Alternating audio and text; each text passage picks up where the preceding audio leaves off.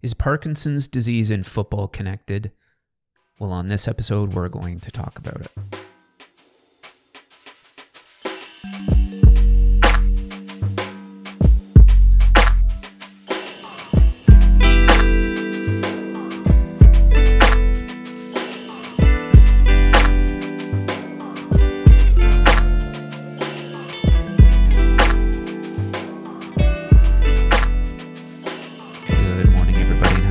You. My name is Connor Collins, and welcome to the Concast, a podcast where we discuss all things health, wellness, and injuries in an attempt to better understand the human body. This is episode 139.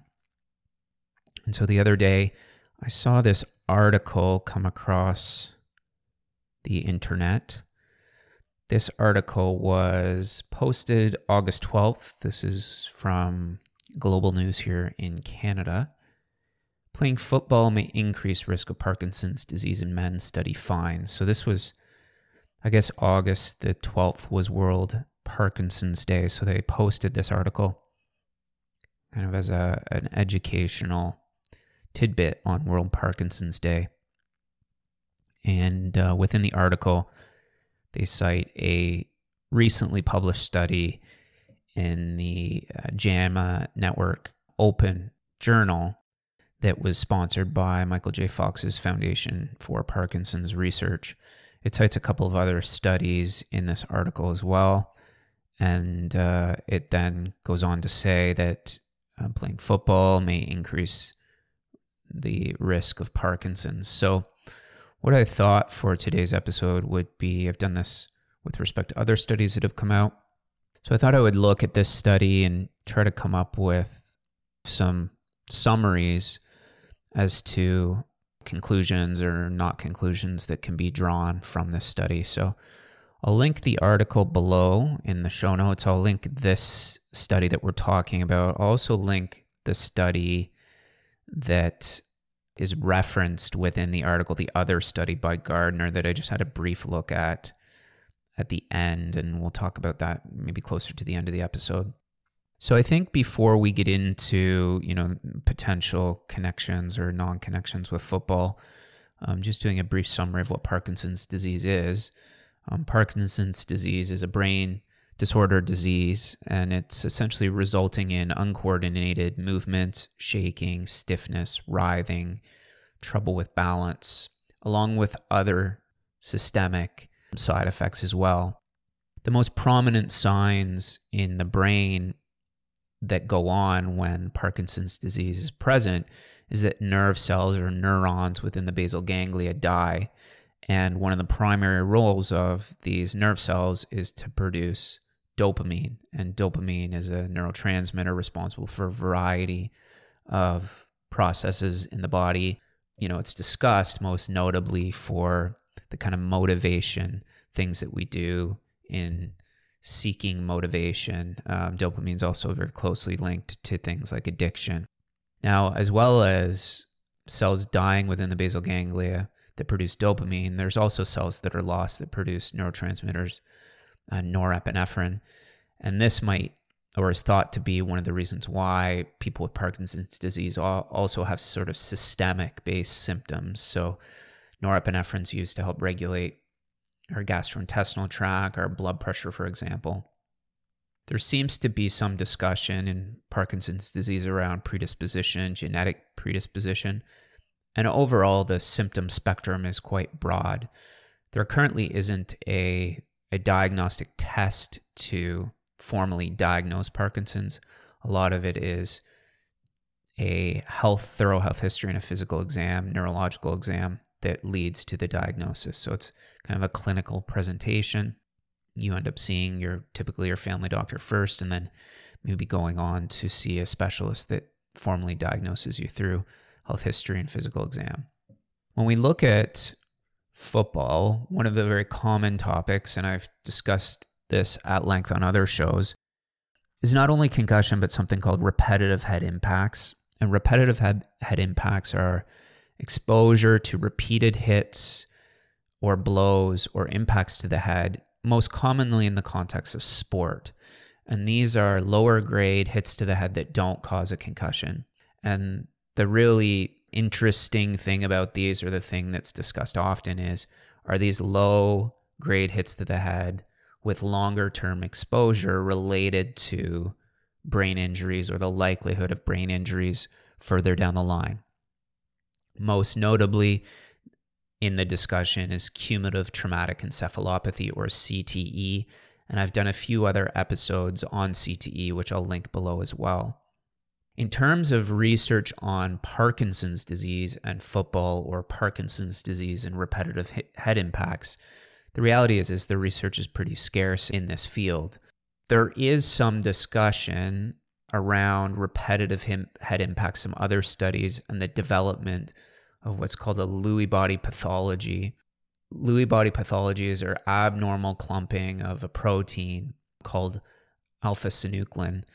And the clumping together of these proteins contributes to something known as Lewy body dementia, which is one of the most common types of progressive dementia that can happen as a standalone diagnosis or it can happen within Parkinson's disease as well.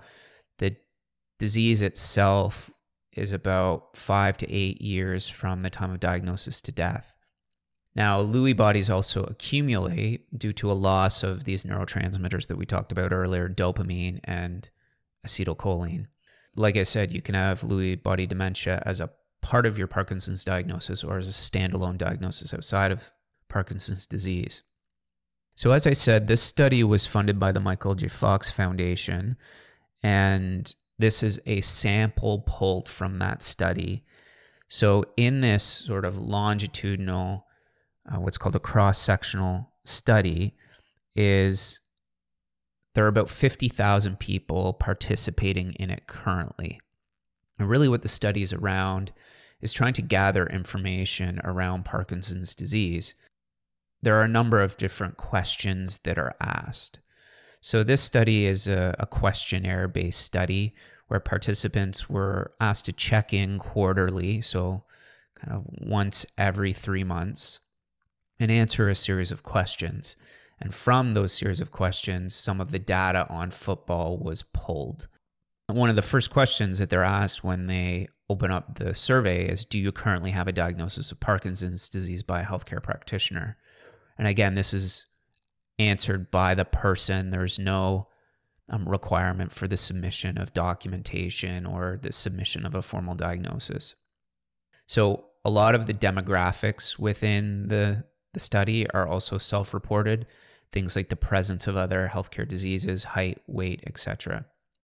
So, of the 50,000 people, 7,367 participants, or the sample size of that was pulled initially. And then what they wanted to do is then parse that out and look at people that participated in sport. One of the questions that was asked in the survey was Have you participated in, in organized sports during the course of your life? And so, of that, 4,015 participants answered yes to that question, but that was then further reduced to the sample size of 1,875 people just due to a lack of data in those other, you know, 2,200 individuals. The other thing about this study is that men form the totality of the study. Because of the 1,875 people used, there were only 10 female respondents that played any type of football. And so that would have skewed their data and so this is a male focused study. So they were able to use 1,875 people that said they participated in organized sport and had adequate data to analyze. Now, if they answered yes to that question, which these individuals did, they were then asked a follow up question Did they play organized football? And the study was focused around football because there is some existing evidence within the sport of football about repetitive head impacts and potentially long term consequences. And there's a little bit more consistency in football across positions and level of play.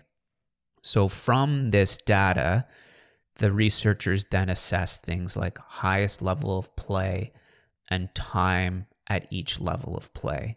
So, the three levels of play that were analyzed were high school football, college football, and then professional football. There was also a comparison group, and the comparison group were athletes that played a sport other than football.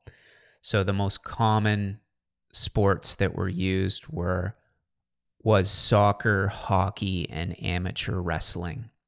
So while some of those sports can be considered uh, contact sports, they were used to really just try and parse out football and look at football as a standalone sport and its influence potentially on Parkinson's disease.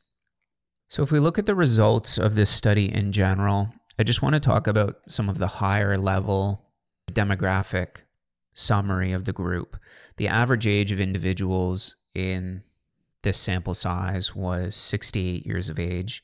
The vast majority were of Caucasian ethnicity at 98%. And of the 1,875 people used, 85.4% had expressed that they had a diagnosis of Parkinson's disease. When the football group was parsed out, there were 729 individuals of the group of 1,875. The vast majority of these people played football up until high school, 82%. Some played college at 17%, and less than 1% played professional football in the NFL. Now, the conclusion that the researchers came to was that there is a higher, what's called an odds ratio. An odds ratio is really anything measuring above one when you're doing the statistical analysis means that exposure to something is associated or great more greatly associated with a particular outcome. So in this circumstance, football, longer years played, higher level played, is associated statistically with a greater chance of a Parkinson's disease diagnosis. And so, as a result of that, the conclusion then statistically is made that there is a link between Parkinson's disease and playing football. So, that's kind of a general overview. Um, what I want to do is now look at the sample sizes drawn out and compare some of the other data that was not reported in this study as part of the title, other data that maybe wasn't reported in the article. Because what this this happens a lot in in cross-sectional studies where you know what you're looking for and then you pull data to satisfy what you're looking for rather than perform a research study, for example, and then see what the data says and then make your conclusions after the fact rather than going in with a conclusion and then pulling data to satisfy that conclusion. And we know that this is a critique of a lot of concussion research. And so while I talk about when things are important to to recognize, I think it's also important to recognize some of the other associated data here that may be related to some of the findings that wasn't really, you know, reported in the title or reported in some of the news outlet articles. So if we look at this group of the group as a whole, the 1875 people that played football or contact sports rather not football, those that reported a Parkinson's disease diagnosis in this group were about 5 years older, 68 to 63. The Parkinson's diagnosis group had a little bit less heart disease, but it was 0.9%, so we could probably call it equal. They had a 1.7 increase in diabetes diagnosis. They had a lower level of education. They had a slightly lower BMI or body mass index, which is the ratio of height to weight, but again, very similar. And oddly enough, they had a less likely family history of Parkinson's diagnosis, which was significant. 28.5% of people that had a Parkinson's diagnosis had a family history, compared with the people that didn't have a Parkinson's diagnosis, they had a family history of 58%. The other thing that was asked was about history of brain injury where they lost consciousness. And that was equal in both groups, around 33% or a third of people. So then what was done was the football specific sample was pulled out of that 1875 people. So that 729 people were then looked at.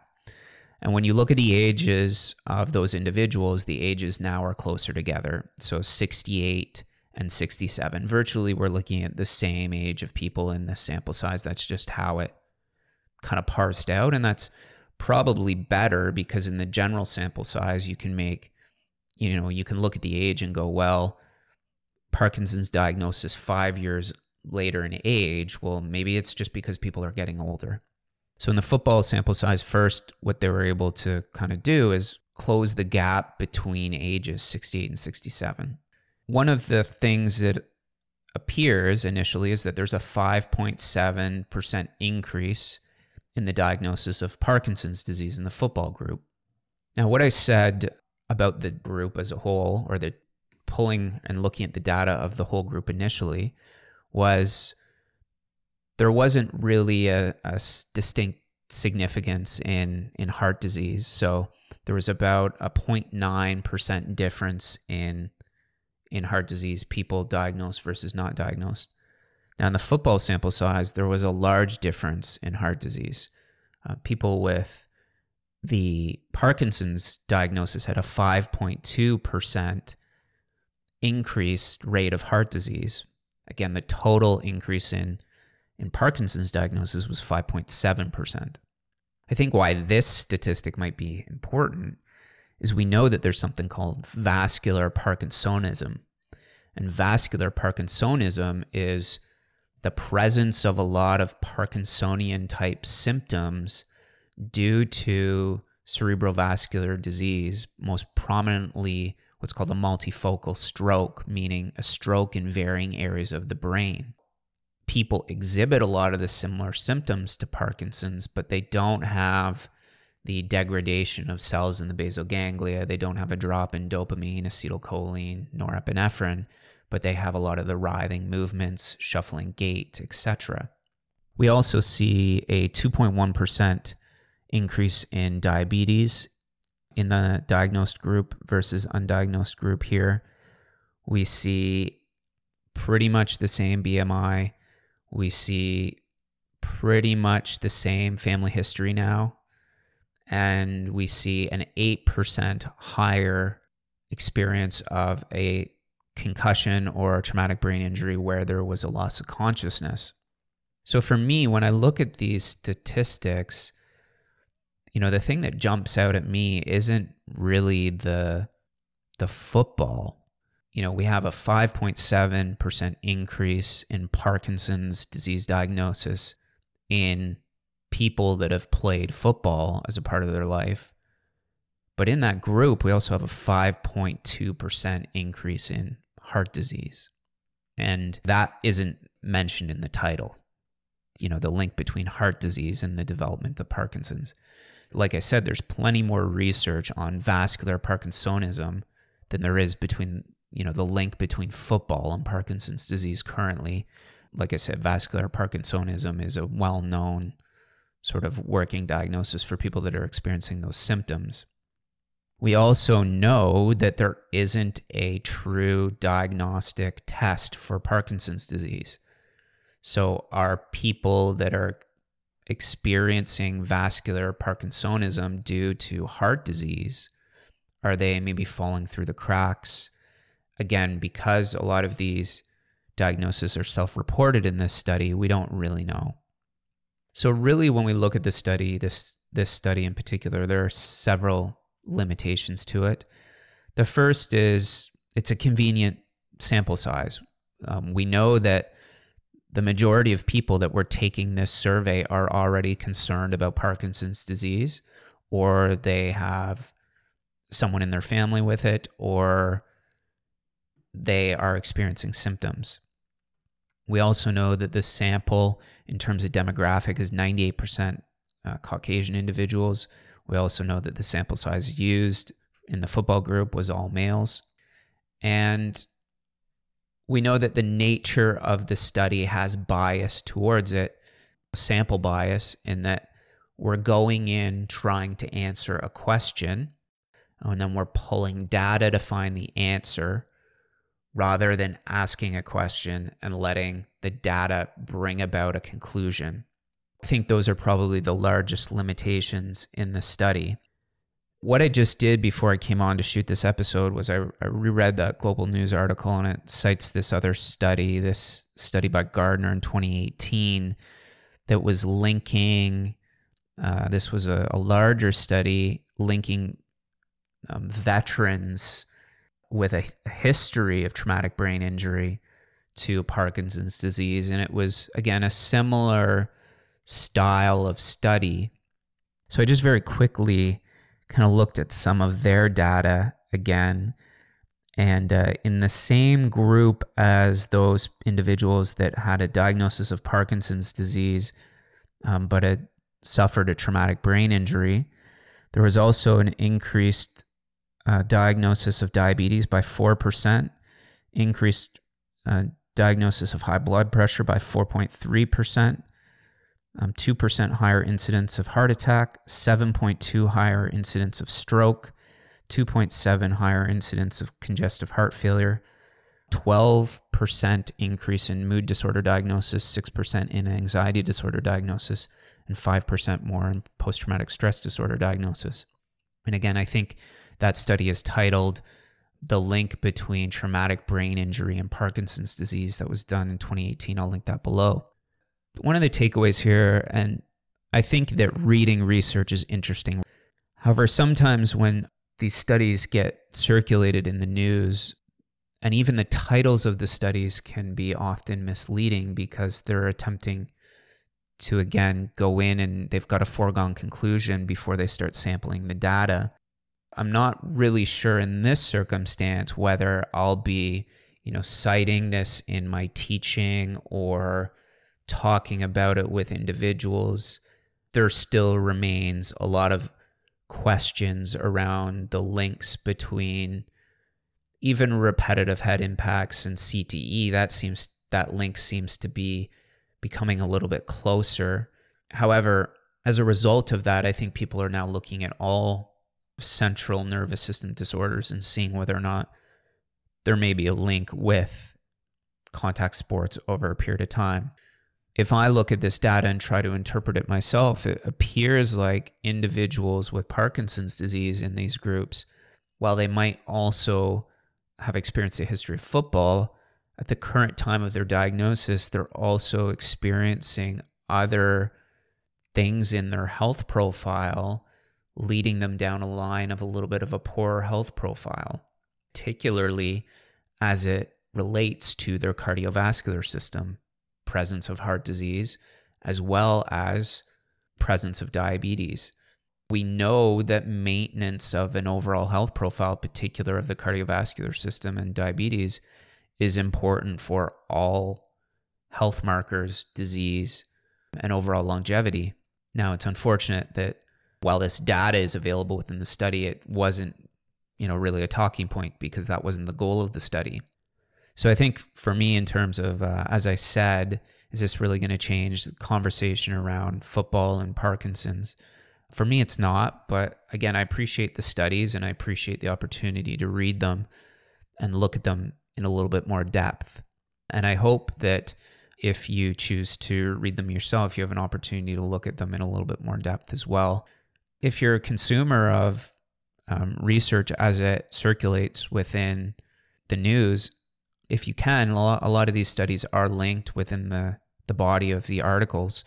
And you're then able to go in and, and read them. And sometimes, if you don't have a, a background in the particular topic, it can be a little bit daunting.